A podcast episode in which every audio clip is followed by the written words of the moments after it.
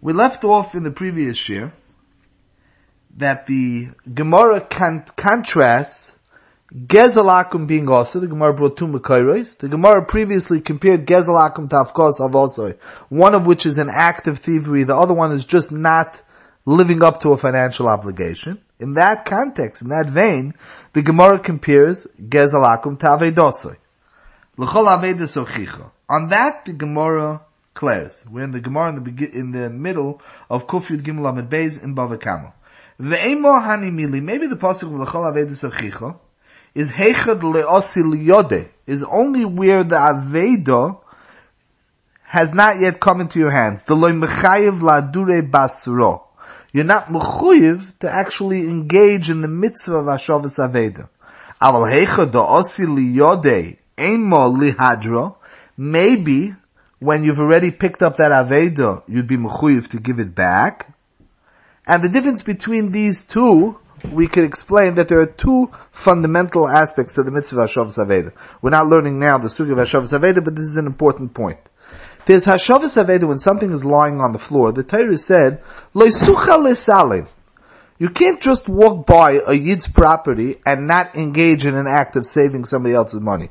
You're walking by and somebody's horse is wandering out of the barn. You're mechuyev to go, push the horse back in and close the door. You know, so your neighbor is on vacation, and the air conditioner is running, he's probably losing a lot of money on electricity because somebody left it on, give him a call. You can't just walk away from a situation where a yid is having a hefsid moment and not consider that your responsibility. However, the Gemara in Eilu Metzios says that that's one level of responsibility. After you actually pick it up, it's not just on the level of a mitzvah, but the Torah imposes upon you that you're now holding on to his property. You have a din of a shomer with responsibility for that item until it's returned properly. That being said, the Gemara over here has a very understandable havamina. That we have a mitzvah of looking out, of going the extra mile for financial well-being of others. No, maybe the Torah was only mechayev that mitzvah when it comes to a fellow Jew. We're mechuyev to go the extra mile, but not for a goy. However, when we're talking about once you pick it up, when you pick up that cheifetz, by holding on to it, you're engaged in an act of thievery. The cheifetz, the wallet that you picked up, the horse that's wandering around, when you take hold of the horse's reins, that horse belongs to the guy. It's the property of the guy. By you walking off with it, you're actually engaged in thievery. So this is really similar to that point, that gray area, when does thievery end, which would be included in Gezel Akum being Oser, ostensibly l'choyer midaraisa, as opposed to something which is just not living up to a financial obligation. Walking off with somebody else's property, l'choyer should be Oser.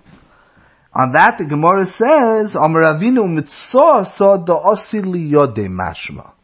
The mashmos of the Pasuk is that it already came to your hand, and despite that, the Torah says, L'chol Avedah Sochicha. You picked it up, you're not mechuyev to return it. And now we might ask ourselves, so what really is the difference? What's the difference between taking somebody's wallet by force, or the person's wallet was on the floor and you picked it up and you walked away with it? Why is that not an act of thievery? And the answer is that the Gemara in Eilu Metzios defines, the Gemara as well in Merubah and Babakama, defines a lost property since the person doesn't have it in his possession. He doesn't know where it is. So there's something missing in his ownership. It's akin to something einoi birshusoi.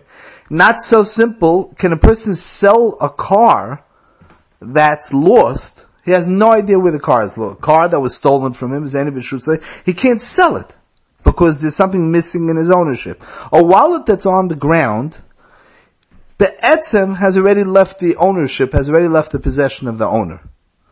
However, since the Torah imposed the mitzvah obligation, when you pick it up, you become that you're holding on to it for him, and with that itself, it goes back into the jurisdiction, into the under the ownership, so to speak, in the full bailus of the owner. So we can understand the Gemara is being mechadish that since there is no mitzvah of Hashavas Avedah, therefore, when you pick up that wallet of a guy, you're really not removing it from his rishus. You're not stealing it from him. You're just not mechuyev in the mitzvah, so memela the wallet is already out of his rishus, you're allowed to keep it. But that's why the Gemara wavered back and forth on this point, because thievery is Oser. It's only not living up to financial obligations. The Gemara had to be mechadish that Aveda as well is a chiddish in that realm. This distinction will help us understand the Gemara, the Hamshach. Let's read on. Tanya Reb Pinchas ben Yoyer, the Tanya Reb Pinchas ben Yoyer says, "B'mokum sheyesh Chillul Hashem, afilu Avodosoy Oser." This should be obvious. Gezel might be mutter. There's even an open-minded discussion in the Gemara that maybe Gezel Akum is mutter. The Gemara comes out that Gezel Akum is Oser, but Chillul Hashem is a separate averi. Now that'd be Michal Hashem Shemayim. It would seem from Reb Pinchas ben Yoyer that what he's saying is more than that. What he's saying is that Chillul Hashem, where there's an element of Chillul Hashem, what would be looked at as financially, we would call it financial savvy. We would call it maybe there's wiggle room for you to, if you're sharp, to get out of living up to a financial obligation. If there's an element of Chillul Hashem, it's not just Chillul Hashem, it's Gezel. And this seems to be the implication. The Gemara repeats this over and over again on Amud Aleph. The Rambam says it as well that way, that once there's an element of Chillul Hashem, we define it under the heading of Gezel Akum. Even if it's not, theoretically, it's not defined as Gezel, the Chillul Hashem will define it as Gezel. Hashkafically, this is a very interesting point. Chillul Hashem, l'choyer, is this totally separate area of wrongdoing. Being rude on a line, cutting off somebody by an intersection. Those are all also acts of Chillul Hashem. They're not Gezel. Here it's more than that. The Chillul Hashem will redefine the act of financial impropriety and it'll turn it into an act of Gezel. Let's go on in the Gemara. Omar Shmuel, Tohusay Muteres. We said, Avkos Avosoy is mutter, Aved is mutter. Shmuel is mechadish that there's a new form of financial wrongdoing, which is also not an act of thievery, and that is when a guy makes a toz, and because of that we end up with extra money or extra goods, extra merchandise, or extra services in our pocket. Kiho, the Gemara brings several examples. Kiho, the Shmuel Zovin Mikute, Lakna de Dahava, he brought from him a clear vessel that was made out of gold, the Mar de Parzala. It seemed like it was only made out of copper. He bought it by one of these garage sales, by a yard sale, by an antique store. Very common. A person walks into an antique store. Something's being sold as a cheap knockoff. He realizes that it's an original Picasso. You buy it. You walk out. You got yourself a great deal, right? You bought something which was sold to you for $35, and it's really worth $35,000. Usually it's not as extreme as that, but that's the idea. Ba'arba zuzeh, he bought it for 4 zuz, which is totally not the value of a klishel zov. Not only that, but the price was 4, he was able to give him 3, and the guy just walked off. He presented him the 3, like with an open palm, so he took the 3, he didn't even count, and he walked off. Shmuel didn't chase after him. What's the pshat? Isn't that thievery? No, that's Toz Akum. And Toz Akum is not thievery, it's just not living up to the financial obligations. With a Yid, you wouldn't be allowed to do that. Let's read another example. Rav Kahana Zovan Mikuti. Mea ve'esum chavita. He bought from a goy 120 barrels. Again, b'meo. The guy just carelessly started counting out. He counted wrong. He put 120 even though they had only made up a price of 100. Not only that, he gave him the money in a way where the guy made a mistake on the money. Ivlo lechod zuzah. I'm relying on you that you gave me. I gave you what I was supposed to give you. You gave me. Rav Kahana just walked away. Thievery. The great Rav Kahana? Not thievery. It's only toes. And the Gemara continues in that vein with 2 more stories from Ravina and Ravashi. And this Gemara is strange, to put it mildly. We're talking about great men. Is this the standard of behavior that they were engaged in? Mutter, Oser, is this what we expect from Amiroi Magdoshim?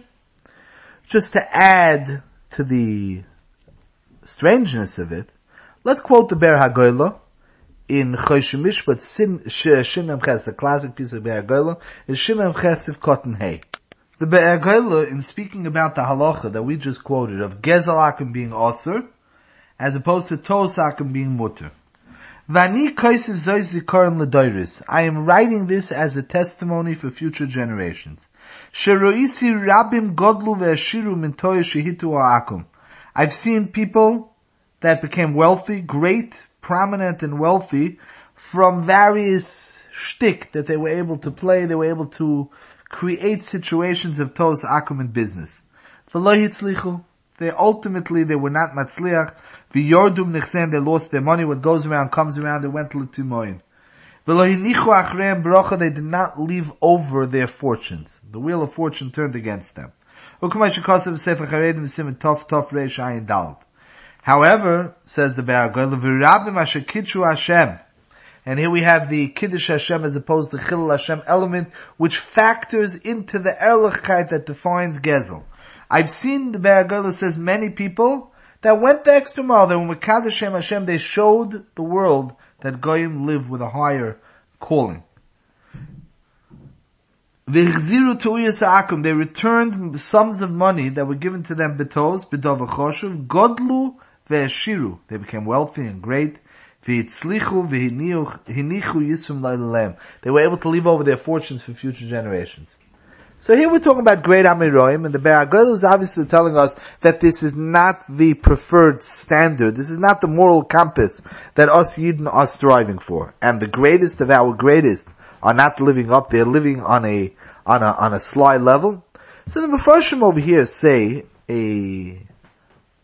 a vort based on a sugya in Gittin Daf Nun Ches, without going to the sugya over there.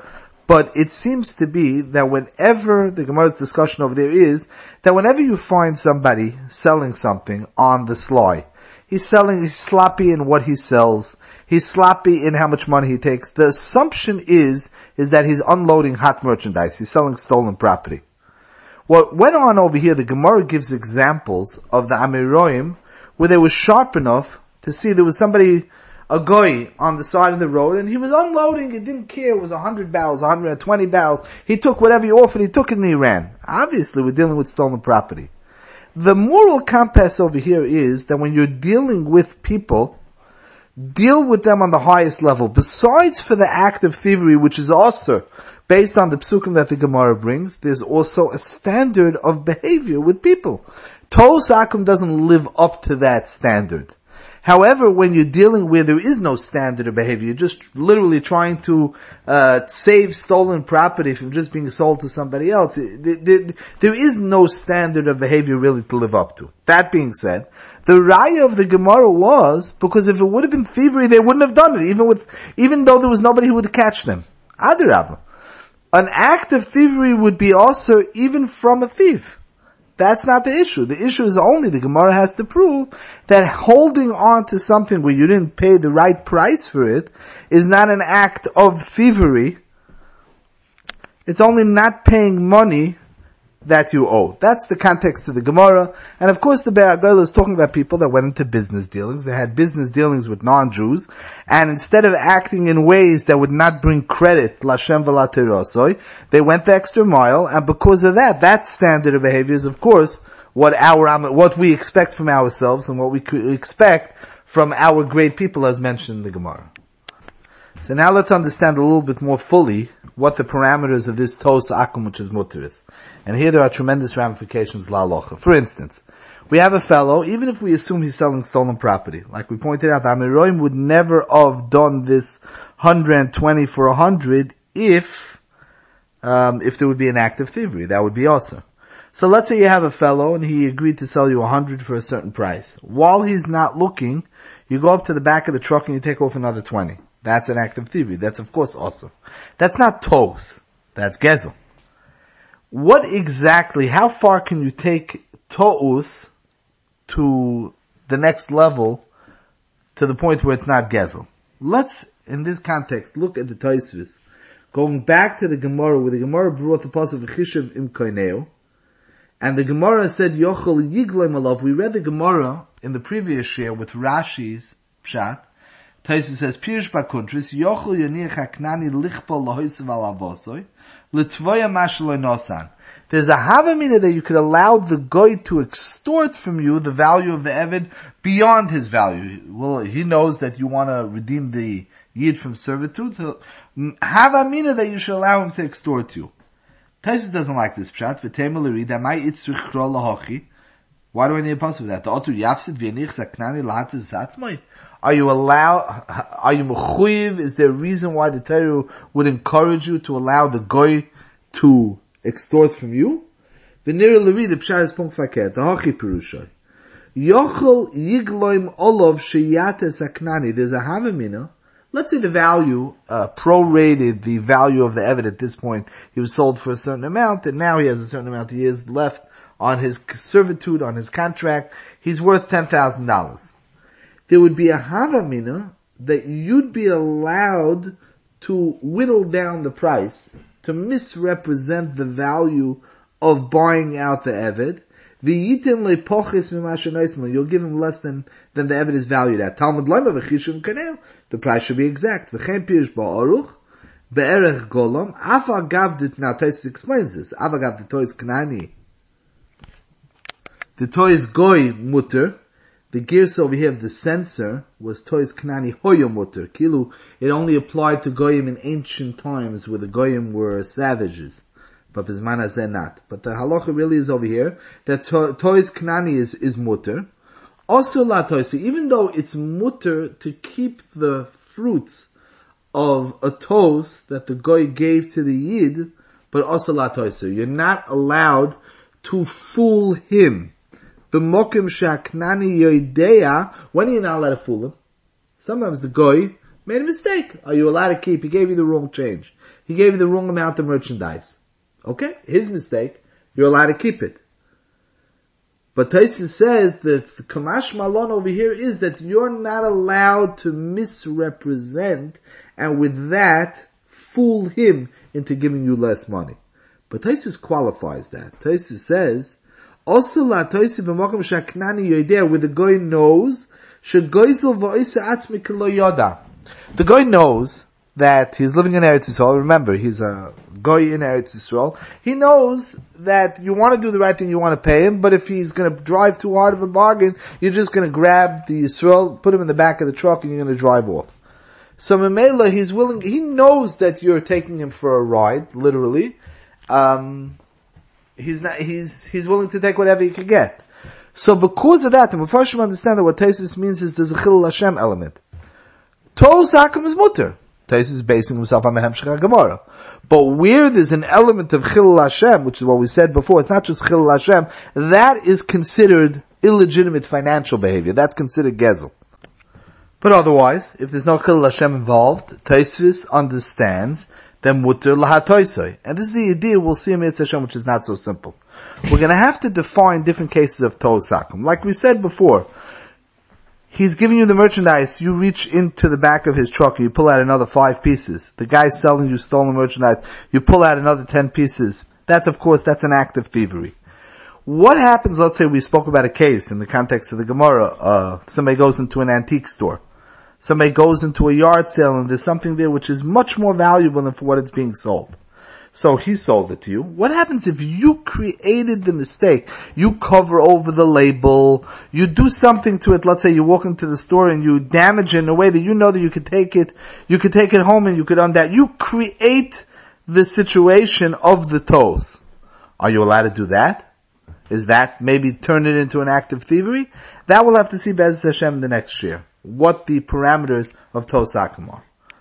I just want to clarify one point. What we're discussing in terms of where there's gezel when you don't take from the goy, you're just taking from somebody who stole from him, might very well be only academic, because there's a whole body in halacha, simonim and chodesh mishpat, based on Gemara's and the end of Babakama, that stealing, we'll call it hot goods, not stealing, but taking from a ganav itself encourages wrongdoing, encourages people to engage in thievery, and that's of course a very big consideration. I'm just discussing the gezel aspect and the continuation of whether you're a gazlan when you haven't taken it from the goy himself. What to do with that halacha l'maisa is subject to other issues of concern, like we're saying.